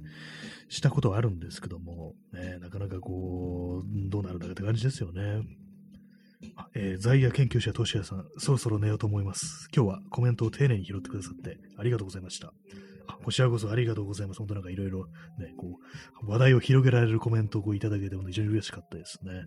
結構ね、なんかそうコメントに助けられてこの放送もやってるというところもありますので、そこから結構いろいろね、こう、話が展開していくというのは、なんかこう、自分の思ってもね、なかったような、そういうのを引き出してくれるという、そういう側面もあるので非常にありがたいです。ありがとうございます。そんなわけでね、まあ、こう、としやさんもちょっと、穏やかなね、こう、睡眠をこう、できるように、こう、祈っておりますっていうね。まあ、最近暑いからなんかね、こう、睡眠がなんかほんと、質が落ちてますからね、私もなんか本当になんか、何度も起きちゃったりして、やっぱりね、こう、睡眠、第一、睡眠をね、ちゃんととってないと、本当に体がガタがくんでね、まあ、そんな感じでちょっとね、もう誰もがこう、安眠できるような、なんかそんな世の中にこうなってほしいというね、まあ、そんな感じでございますね。はい、ねこちらこそありがとうございましたというところで、はい。えー、まあなんか本当なんか、ツイッターとかでもね、こうタイムラインとか見てると、なんか眠れない人がやっぱこう、不眠っぽくなってる人がね、かなり多い印象があって、まあなんかね、去年の夏とかはね、なんかそこまでいなかったような気がするんですけども、今年なんか妙になんかそういうの観測されてるなっていうのがあって、私もなんかね、こう、あんま、ね、眠れないっていうか、ちゃんとしたね、こう睡眠になってないなっていうのがあるんですけども、で、まあなんか眠りの浅いような感じでもないんですよね。ただ単になんかこう、時間がなんか、こう、細切れになっちゃうっていう、そういう感じでね、なんかね、なんか謎ですよ。まあ、暑いからっていうのもあったりしてね。あと、まあ、その、不安な気持ちっていうのも結構あると思います、今の時代。まあ、あの、こんだけあの感染拡大だとかしたりしてね、なんかこう、世の中的にも全然いいニュースないし、世界的にもなんか戦争とか起きてるし、ろくなニュースないですからね、まあそういうのもあったりして、何かこう、そういう時代精神みたいなものが、そういうね、こう、ちゃんと眠眠ることを許してないというね、そういうのあるかもしれないですね。えー、P さん、えー、金持ちが旅行しない分、高級時計を買いまくりで、資本主義がより推し進められてる。資本が株や切る。ね、そうですね。あ確かにあの、金持ちが旅行しない、高級時計、なんかあのー、ありますよ。なんか最近なんかね、あの、高級時計の店増えてるっていう、私なんかね、あのー、東京のね、あの、東京人間なんですけども、中野区、中野中野って街あるんですけども、あそこなんかね、こういろんなね、こう、中野ブロードウェイっつって、あの、いろんな、まあ、オタク、サブカル趣味みたいな、なんかそういう人たちが結構来て、まあ、その手のお店は結構あるっていうね、そういう感じなんですけども、その中でもなんか、なんか、なぜか高級腕時計の店ができてるみたいなね、ことを書いてる人いて、まあ確かに言われてみればなんか行くたびなんか、ね、結構そういう店あるなってこと思ったりして、中野ブロードウェイでも中でもね、なんかそういうの店いくつかあって、で、必ず商談してる人がいるんですよね。やっぱりね、その高い時計だと思うんですけども。なんでこんなとこでこんなね、こんな薄薄着だね、なんかオタクの集まるね、汚ねビルでなんで高級腕時計なんか買ってんだこの野郎っつってなんか、いきなりこう胸ぐらをね、こう掴んで、まあ、叩き出されたりしてるんですけど、毎回。ね嘘ですけども、なんか、ね、今日そういうことが多いですね。なんか、この人の人は危険なことをよく言ってますね、今日は。まあ気になりますよね。それでなんか本当ね、資本主義がより推し進められてるっていう、ね。資本がカムヒア切るっていうね。こっちおいでっからね、もう、後ろ手に隠し持ったね、ナイフでね、切る、切るっていうね。そんな感じですよね。本当にまあ、ね他になんか、ね、金の使うとこねえのかよっていうね、こと思いますからね。高級、一人で腕はね、2本しかないんだぞっていうね、ありますからね、本当にね。両方につけたとしても2つしかつけられないっていう感じありますからね。そんな中、高級腕時計なんか買われても、ね、何が経済を回すだよって感じのありますからね、本当にね。えー、右かきさん、えー、ヤクルト1000が爆売れしている状況を見ても、皆不安で寝つけないのかもしれません。ああ、ヤクルトね、1000ね、非常に売れてるってあって、あれなんかあの、眠れるっていうね、言い方でこう、いろいろね、言われてますよね。ヤクルトって言ったらなんか乳酸菌だから、なんか胃腸のね、こう、環境を良くするっていうね、そういうことでなんかこう、ね、まあ、盛り上がるはずだとは思うんですけど、なぜかその寝つきっていうね、こう音でなんか言われる、これはいいみたいな、ね、言われてるところを見ると、やっぱこう、眠れてない人が増えてるっていうのはあるかもしれないですね、確かにね。結構日本人って特にあのその眠りをなんか軽視してるっていうのがありますからね。あんまこう、ちゃんと睡眠、先進国の中では一番なんか睡眠取れてないみたいな、そういうデータもなんかあったような気がするんですけども、そもそも眠ることを馬鹿にしてるっていうか、まあ、あのダメを貪るなんてこともありますからね。いや、寝た方が絶対いいんだからっていうね。寝る時間で多分多ければ多いほどいいっていうね。本当になんかこう、頭を使ったりだとか、難しいことしたりする人だとか、まあそういう人ってあの10時間ぐらい寝るっていうね、人もいますからね、なんかね、こう、ゴミったこと考えるだとか、そういう人っていうのは、なんかもう睡眠っていうのを馬鹿にしちゃいけないと思うんですけども、なぜかこう日本人っていうのはこう寝てない自慢っていうのがなんか非常になんか多いっていう、まあ他の国で暮らしたことないかわからないですけども、なんかそういう感じで、眠りをなんか馬鹿にしてるというか、なんかね、寝てないのが偉いっていうか、生きりみたいなのが結構ね、やっぱこう、あるっていうね、そういう印象はあるんでね。えー、P さん、えー、金をそのまま送ると下品だから、高級腕時計を資産贈与として送る。うわ、なんか嫌な話ですね。なんかそういう界隈もあるんですかね。高級腕時計ね、なんか本当なんか高いやつはすっごい高いというか、まあ、一点物とかね、そういうのありますからね、本当なんか、一年でね、数本しか作らないなんていう、なんか非常にな腕利きの腕時計職人、作家みたいな人もね、ともいるみたいですからね、なんかスイスとかで修行して、ね、そういうなんかこう、ね、職人というか、まあ、作家というか、まあ、そういう存在になったって人がなんか、なんか日本人の中でも一人いて、その人なんかこう、たまたまインタビューみたいなの読んだんですけども、やっぱ客というのはやっぱ当然のこと富裕層だっていうね、のがまあ当然なんですけども、そんなお金、ね、1年で本当なんか数本しか作れないのを買えるなんてのは、こう、お金持ちですからね。でもなんかちょっと嫌な気持ちになりますよね。なんかね、自分にはもう絶対関係ないものですからね。いくらなんかこう、その、ね、腕がいいだとか、非常に芸術的であるだとか、非常に価値が高いとかされても、何かね、もうそういうものってのはちょっと歪だなと思います。ね。まあ、これが絵とかだったらなんかこう、その高級のものというね、まあ、側面もあると思うんですけども、美術館みたいなところで展示されたとか、ね、感じのことがあると思うんですけども、なんかこう時計で個人が所有するっていうものに対してなんかあんまりこう、うん、よく見えないなみたいな感じがありますね。まあ確かにその人がすごいってことは変わりないと思うんですけどもね。えー、チャンツさん、えー、ヤクルト1000一度も変えてない。ああ、そうなんですね。やっぱ、そんなに売れてるんですかね。生産が少ないのか何なのか、ちょっとわかんないですけども、ね。ヤクルト、なんですかね、普通のヤクルトをまずね、ヤクルト400をいくつか作って、それをなんかね、こう、錬金術みたいな感じでね、こう、魔術によってね、こう、連成して、それをヤクルト1000にするということで、やっぱこう、腕の立つね、こう魔法使いみたいな、錬金術師みたいなのがいないと作れないっていうね、なんかそういうことなのかもしれないですね。普通にあの科学技術で作ってるものはものではないという、そういう可能性もありますね、本当にね。はい。私はそのヤクルト1000、その買おうと思ったことがないんでね、実際まあ、チェックとかしてないんですけども、まあ、でまあ、そうですね。ちょっと前に立ち寄ったスーパーで、乳製品のね、コーナーとか見たら、やっぱりなんか普通のしか置いてなかったようなね、記憶ありますね。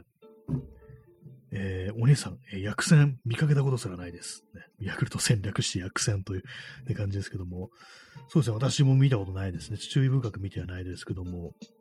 どうなんですかね、なんかこう、なぜそんなに売れてるんだろうかっていうね、不思議ですけど、まあ、それも眠れてない人が増えてるっていうね、不安で寝つけない人が増えてるからっていうことでね、本来はね、まあ、ここでね、あれですよ、大麻とかがね、合法化されればいいっていうね、感じなんでしょうけどもね、なかなかそんなことはなく、みんながこう血、血まなごになってね、こう、ヤクルト戦を探してるっていうね、逆にヤクルト戦を違法化していったらどうだみたいなね、飲んだら犯罪だみたいなね、感じでね、こう使用で犯罪になるって、使用罪みたいなのを設けていくっていうね、そんな感じも、まあ別によくはないですけども、まあでも本当なんかね、眠れてない人が増えるってるって考えると、ちょっとね、なんか嫌な世の中だってことは思いますね。えー、チャンツさん、えー、腕時計、ホワイトカラーロード社の霊属性を象徴するものだったのに、それさえも富裕層は持っていくんですね。泣き泣きってね、涙を意味する漢字2文字ですけども、あそうですね、ほんで時間に縛られてるということでね、こうそういうことですから、確かにね、腕時計つけてなきゃいけないってことは、こうね、そうに時間に縛られてるということですからね、今、ホワイトカラーロード社の連続性を象徴するものだった。でもそれがなんかこう芸術品だとか、まあ、非常に価値あるね、資産価値のあるものだということで、それもなんか富裕層が、そんな時計とか気にしないで暮らしていけるような富裕層が、なぜか所有しているというね、感じっていうのは、まあなんかいびつですよね、本当にね。本当まあ、噛む日は切るしかないぞっていうね、感じですけども、ね。まあ、この放送は非常にこうね、暴力的なことも時折こう言うという感じの放送なんですけども、なんかね、ほんと、なんか暴力を肯定してしまいたくなるような、そんな世の中ですよね、なんかね。えー、チャンツさん、えー、モンエナ3倍濃縮とか売られてるらしいですけども、ほとんど犯罪ですよね。ああ、そうですよね、これ。これを合法にしていいのかっていうね、シャブか、これは、みたいな感じですけども、ね。3倍濃縮したら、あれ普通のやつでも結構やばいですよね。ね私、あの、モンスターエナジーを飲むとね、頭がガンガンするっていうのがあって、で、他のね、あのー、ゾーンとか、レッドブルだと、あの、なんか背中が痛くなる。なんか内臓がなんかちょっとね、痛くなるっていうね、感じ、何なのかわかんないですけども、腎臓とかにダメージいくのかなみたいな感じなんですけども、そういうのがあって、もう怖くてね、なんか、こう、飲んでないんですよね。結構その、去年のね、こう今ぐらいの時期に、こう、モンスターエナジーね、普通のやつ一缶飲んだら、普通のやつですよ、ほんと緑のやつ。もう次の日頭ガンガン痛くって、まあ、そ次その日があのちょ気圧が、ね、低かったっていうのもあるかもしれないですけども、もうずっとね、ガンガンガンガンね、こうしてね、これやべえって感じでもう飲んでないんですけども、えー、お姉さん、えー、門穴のぐつぐつ煮詰めて薬膳で割った劇薬。やばいですね。煮詰めるとどうなんでしょうか？ほんとね、濃縮した門穴にさらに薬膳っていう、ヤクルト線がね、どんなね、役割を出すのかっていうのはちょっと気になりますけども、ちょっとマイルドにしてくれるのかなみたいなね。でも相当やばいことになりそうですよね。でモンモンスターエナジーは多分カフェインとかが入ってて、で、まあ、眠気を覚ますみたいなね、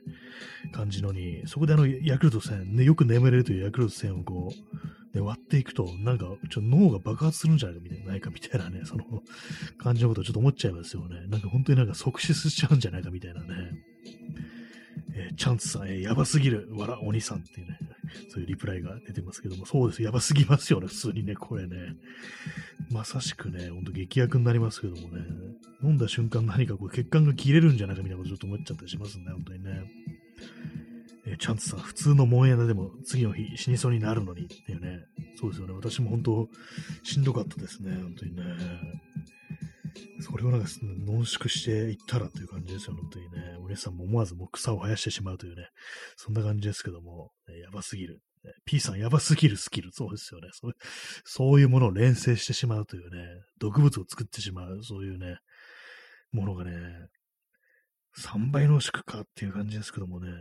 一体何がしたいんだって感じしますけどもね、普通にね、なんかこう、濃縮って感じですけどもね、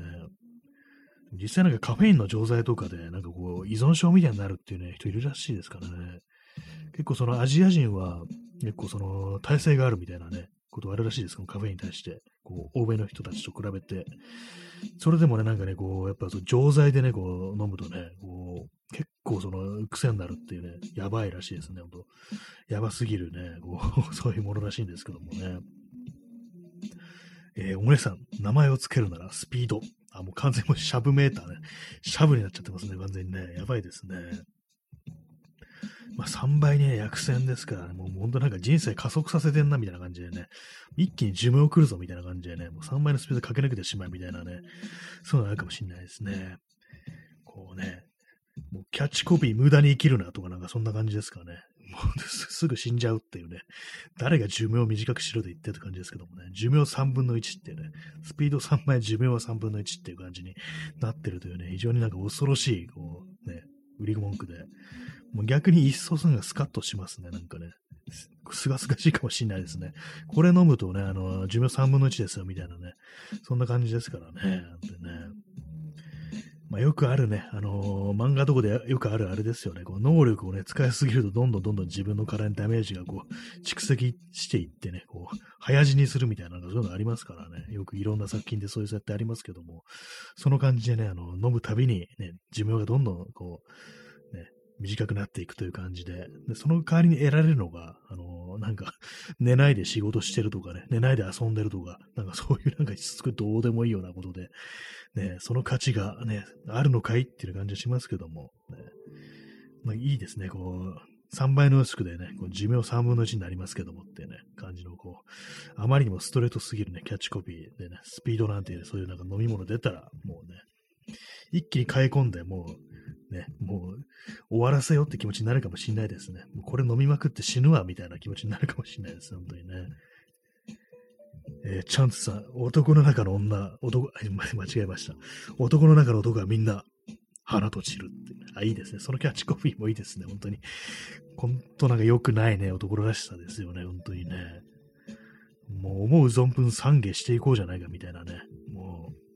う、そんな感じでこうね、もう、やばすぎるね、こう、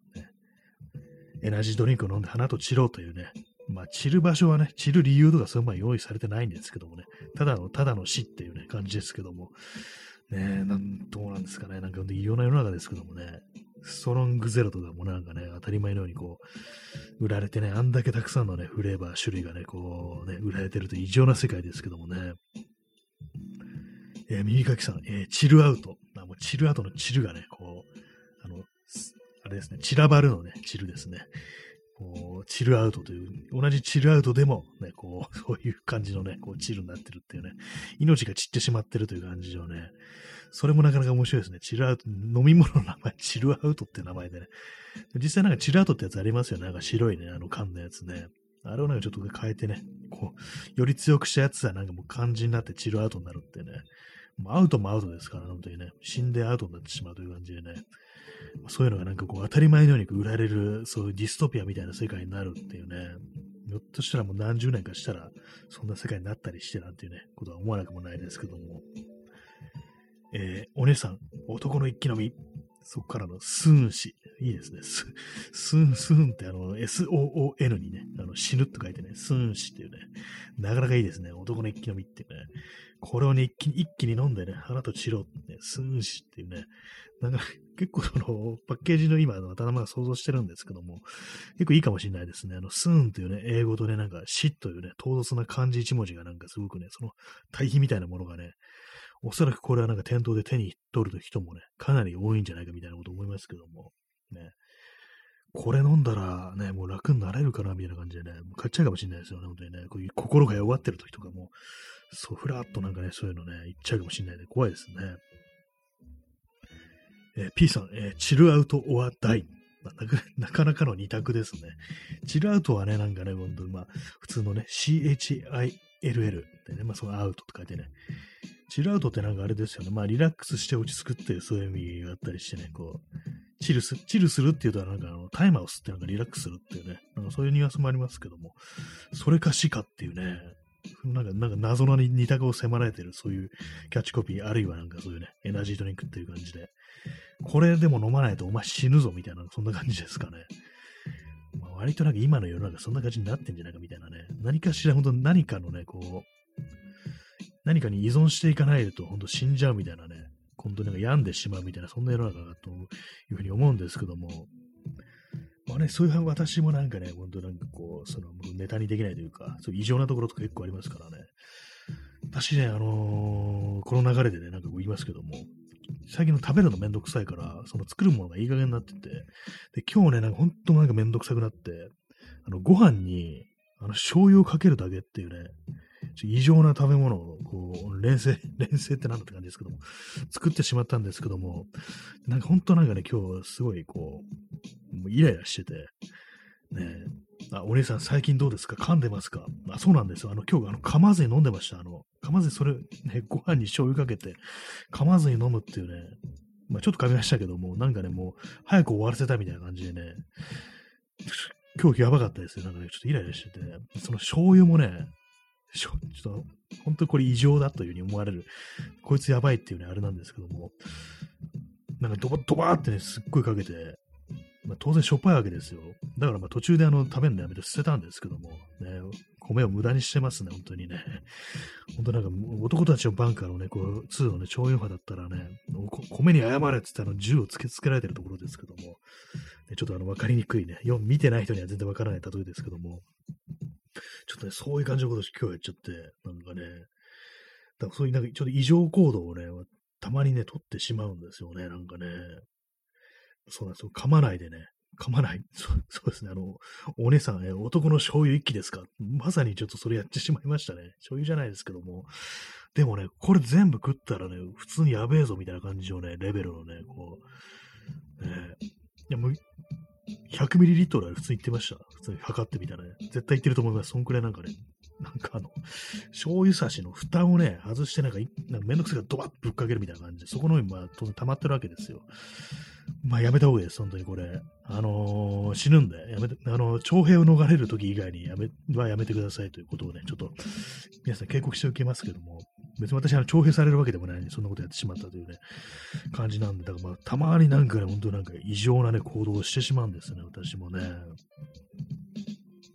えー、P さん、えー、熱いご飯にバターと醤油。あ、それは結構いいですね。なんかまあ体にはそんなに良くないというか、まあ、ジャンクな感じですけども、それはでも食を楽しんでる感じあるんで、私の場合ね、なんかね、本当ただね、こうめんどくせえっていう感じで、もうぶっかけてね、もう醤油だけですからね、ほんと異常行動ですよ。それをなんかあのね、レンゲですくって食べるというね、ことをやってしまいましたね。まあ、異常者でしたので、今日はね、なんかそんぐらいなんかちょっと頭おかしかったんですよ、今日はね。こんな風に普通にラジ、普通にラジオで喋ってるのがね、なんか変な感じするぐらいね、なんかこう、イラついてるというね、ことがありね、なんか、やってしまいましたね。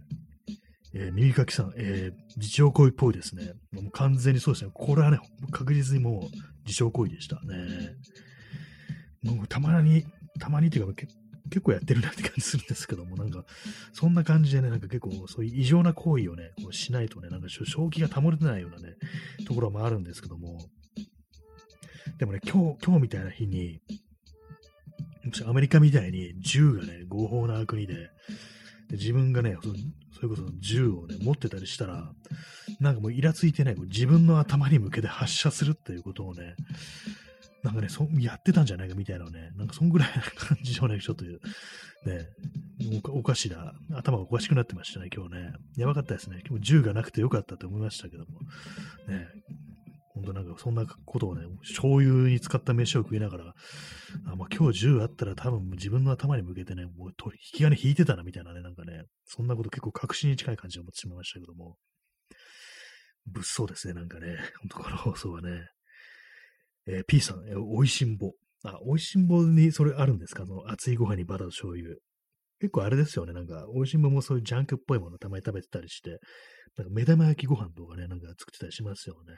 ご飯の上にね、こう、目玉焼きを乗っけて、そこにあの、醤油だってかなんかをかけて、一気に書き込む、これがうまいんだみたいなね、そんなこと言ってる回ありましたよね。山岡四郎がなんか、ガーッとなんかその、目玉焼き丼みたいなのをね、こう、食べてるシーンがあって、目玉焼き丼みたいなの私がたまに作るんですけども、あれは美味しいですね、本当にね。なんか結構その別々に食べるとなんか結構地味な感じするんですけども、なんかそのね、丼っていうね、丼にしてね、こう、ご飯の上にね、こう置くってなるとね、なんかすごく特別な感じがしてね、あれいいんですよね。たまに作ったりしますね。えー、お姉さん、えー、お水ありがとうございます。あちょうどあの、ね、そ塩分取りすぎてね、お水がなんか足りなかったところですけども、助かります。ありがとうございます。水はいいよなっていう、ね、話ですよ、本当にね。あ、えー、P さん30分延長チケット連発ありがとうございます。ね、もう72枚です。ありがとうございます。えー、そして、えー、右かきさん、えー、よくぞ日本人に生まれけり、そうですね、あの、日本と言ったらね、なんかね、あのね、成田空港とか降り立つと醤油の匂いがするぞみたいなことでね、こう言われたりしますからね、体に染みついてるって感じで、私今もうかなり醤油臭いんじゃないかなみたいなこと思いますけども、ね、よくぞ日本人に生まれけりという感じで、もうまあ、こうこう散っていこうという感じですからね、醤油一気飲みでね、こう散っていこうじゃないかみたいなね、感じのことを思ってしまった、そんな一日でございました。えー、耳かきさん、えー、梅干しありがとうございます。もう日の丸弁当ですね。あれもなかなかね、潔いですよね、考えてみるとね。真ん中に梅干しがちょこんと置いてあって、それだと白いご飯だけみたいなね。梅干しね、私梅干しでご飯食べるってね、ことをしたことがもうあんまないんですけども、確かに味がね、非常に濃いですからね、そして塩分もね、まあ、酸っぱさに隠れてますけども、塩分もね、かなりありますからね、確かにこれも、なんていうかね、こう、自称飯的なね、こう、ニュアンスがあるかもしれないですね、あれもね。えー、お姉さん、えー、目玉焼き丼は醤油とも相性がいいので、二重丸。ああ、そうですね。確かに。私、あの、目玉焼きはですね、あの、醤油派です。結構いろんな人がね、こう言いますけども、ソースをかけるとかいうね、こういう人もいますけども、私、あの、醤油ですね。圧倒的に醤油ですね。まあ、両方かけてみるのもいいかもしれないですね。あの、醤油とね、ソース両方で、微妙な塩梅を探ってみるっていうのがもう、たまにありかなということも思うんですけども、まあ、基本私、あの、醤油で、で、あの、こ、胡椒をかけるときもあります。あの、ね、粗挽きのじゃなくって、あの、細かくひいてあるね、胡椒ですね。テーブル胡椒みたいなやつ。あれをかけるときありますね。まあでもね、ほんといいですよね。まあ、野菜がないというね、まあ、弱点はありますけども、ね、タンパク質とね、糖質だけっていうね、炭水化物だけっていうね、なんか非常になんかちょっとあれですけども、そこになんかちょっと野菜とかね、こう、サラダとか投入していけばね、結構バランス取れてる食べ物じゃじゃないかなということは思いますね。あれですね、あの、目玉焼き、あの、ケチャップをかける人もいますね。私、ケチャップね、全然使わないんですよ、私。なんか子供の頃からね、あんま、なんかちょっとその苦手っていうか、やっぱり、子供っまあ、特にあの、男児ってものはね、酸っぱいものってあんま好きじゃないという、そういう傾向にあると思うんですけども、なんかね、ちょっと苦手で、ケチャップは結構下げてましたね。だから大人になってもなんかその慣習で、結構なんかね、あの、ケチャップ使うっていうね、ことがあんまなかったりして、まあ本当なんか外でなんかね、ご飯食べるときとか、そうハンバーガーとかに挟んであるぐらいのことでしかケチャップというものを使わないんですけども、あれですね、あの、トランプ、ドナルド・トランプは、あの、好きな食べ物がよく焼いたね、こう、ウェルダンのステーキにケチャップをつける。それがなんか好物っていうことを聞いて、何注文食ってんだこいつみたいなことをちょっと思ったんですけども、ねステーキにケチャップって結構珍しいような気もしますけどもね、あんまなんかね、こう、イメージないですよね。ハンバーガーとかホットドッグとかね、そういうとこにはかかってますけども、なんか肉にね、ケチャップだけがかかってるっていうね、なんかもうほんとトランプっぽいなってこと思うんですけども、まあ別に他に好きな人がいたら、そういうね、その食べ物好きな人いたら申し訳ないんですけども、なんかね、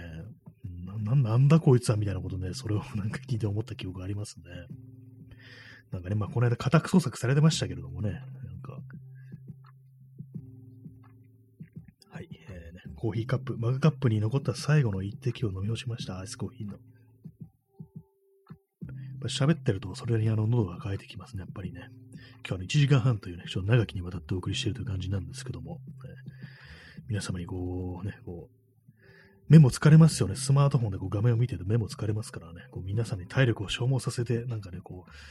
う、わけのわからない話に付き合わせてる、そんな感じなんですけども。まあ今日は本当にあれでした。本当なんか異常な、異常なことをしてしまいましたね、本当に。たまになんかね、そういう本当にこう、食によってね、こう自分を傷つけるということをしてしまうんですけども、なんか他にね、なんかね、こう、そういうね、ストレスコーピングというか、なんかやるにあたってもね、もう少しまとも、ま、ましなね、こう自分の体を壊さないようなことをしなきゃいけない、した方がいいかなと思うんですけどもね。お姉さん、えー、草薙さんが YouTube でステーキ料理を披露してました。あ、そうなんですね。ちょっと気になりますね。草薙先生のステーキ、どんな感じですかね。それちゃんと服を着て作ってらっしゃるんでしょうかね。私の頭の中にも完全に裸になんかエプロンで、ステーキ作ってる光景を想像してしまったんですけども、まあ、多分着てるんでしょうね。あと多分エプロンがデニムだっていうね、なんか妙にいい色調してるデニムっていうね、なんかそんなのを想像したんですけども、どうなってるんですかね。ちょっと私も後で見てみようかな。ステーキ料理だっていうね、感じですけどもね。えー、耳かきさん、えー、草薙さん、長編に行きたくないから醤油飯一気食い。あ、いいですね。そのね、醤油、あのね、よ昔のね、あの、よく聞いた話だとね、一升瓶の醤油一気飲みするの当たりましたけども、これであえてこう、飯をね、飯にしていくという感じでね、ちょっとね、一石二鳥ですよね。まあ、ある程度その、炭水化物も摂取できるという感じでね、醤油飯一気食い。なかなかね、こう、熱い航空ですけども、あれですよね、ほんと。僕は絶対に戦争に行かないっていうね、こう笑顔でね、微笑みながらね、醤油飯を一気食いする、そういうなんか YouTube 動画上げてほしいですよね。なんかお前がやれという話ですけども、ね、お前私がや,、ね、それやってるわけですからね。まあ本当なんか徴兵制とか敷かれたらね、そういうね、こう、放送をね、やってね、あの、特攻警察とかに連行されて、ね、拷問されようかなと思いますね。憲兵とかにね。えー、お姉さん、えー、草薙流。あ、いいですね。草薙流といっても、あのね、ステーキの焼き方とかじゃなくってね、料理をするときのあの、スタイルみたいなね、服装みたいなね、服を着てないみたいなね、あるいはなんかね、こう、エプロンにしかね、こう、ないっていうね、なんかそんな感じになってるというね、感じになったら面白いんですけどもね。えー、お姉さん、えー、このコンテンツは削除されましたね、表示が。それだったら面白いですね。あ、草薙先生、あれやっちゃったんだ、みたいな感じでね、もう、ああ、そっかっていうね、YouTube、YouTube でもさすがに全裸は無理だったか、みたいなね。普通に無理ですけどもね。どうなんですかね。そういえば、あの、あんま気にしたことなかったですけども、あの、海外って、普通にあの、まあなんかあのどうなんですか？その辺のなんかあの、ゾーニングしたら大丈夫なんですかね ?18 金という体でいけば、ね、こう、そういうコンテンツ作れるんですかねまあ作れると思うんですけども、だからなんかそう、まあ、18金のってなると、あの、やっぱポ、ポルノ、ポルノ系のなんかの、そういうサービスになっちゃうんですけども、そういうところで全裸ステーキとかを披露してる草薙さん、ちょっとね、草薙先生見てみたいですね。もうそしたらもう、チャンネル登録しますけども、ね、草薙流、草薙流全裸クッキングみたいなことやったりしたら欲しいですね、本当にね。なんか無意味に前転が挟まれるっていうね、それ料理と関係ないだろみたいな感じのことでね。まあ、信号っていう感じですけども、ちょっと草薙先生は、あの、この放送でおもちゃにしすぎてて、少し申し訳ないような気がしてきましたけども、もう全然あの、ね、ほんと今度ね、あの、ゲストとかでもね、来てもらえたら嬉しいなというふうに思ってるんで、ってね、完全もう何様だよ、お前みたいな感じのあれになってますけども、まあ、基本なんかあの、本当草薙先生にあのリスペクトを持ってるという感じですからね。そうですね、あの、お兄さん、根底はリスペクトです。本当そうですよね。あんなね、ほんと言える人いないですもんね、本当に、ね。僕は絶対に戦争に行かないなんて言える人。そしてね、あんな感じでね、こう、全裸になってね、こう、ね、こう全然繰り返しできるアイドルなんてね、いませんからね、本当になんかそれがすごい人だなという感じでね、こう、ジャニーズだった人の中では一番一番なんかこう、リスペクトするというね、まあそんな人でございますという感じでね、まあ 本日も草薙先生をこう、ね、ネタにしたね、こう感じのネタで終わるところでございますけどもね、いかがでしたでしょう？か。今日は1時間半ね、結構長い感じでね、こう18名の方にお越しいただき、そしていろいろコメントもいただき、そしてあの、我慢強い方が12名残してらっしゃるということでね、あの、本当にすいませんでした。わけのわからんことばっかり言ってっていう感じですけども、ね。えー、チャンスさん、チョコありがとうございます。いいですね。またしても、こう、血糖値を上げていく感じでね、ガンガン行きましょうという感じでね、死にそうです。本当になんか、本当にね、えー、お姉さん、チョコ、ね、W って感じでね、ありがとうございますね。チャンスさん、おやすみなさい。ありがとうございます。おやすみなさい。えー、P さん、えー、香取慎吾たちがジャニーズ独立には、草薙剛の事件が関係ある。まあ、途中で今、あの、ラジオトークの方で終わってしまいましたけれども、今、あの、ポッドキャストでも同時録音してんで、喋り続けますけども、まあ、そんなことがね、裏事情あったりしたらね、面白いですよね。これ、今の皆様には聞こえてないんですけども、まあね、あの、後でこう、チェックしてくださいということでね、まあ少しあの、ね、数分ね、延長する感じになっちゃってますけども、まあ、そんな感じで、ね、本日も皆様いろいろありがとうございましたね。1時間は結構長いですね。やっぱコメントとかたくさんいただけると、本当になんかね、こう、全然ね、こう長く続けても苦にならないという、まあ、そんな感じでございますので、まあ、本日もね、あのー、3年目のね、まあだいまあ、3の1ということでね、ありがとうございました。そんな感じで本日はこの辺りで、本日、えー、8月19日、日付があって8月20日の放送終わりたいと思います。それでは、えー、さようなら。音楽を微妙にフェードアウトさせて終わりましょう。えー、おやすみなさい。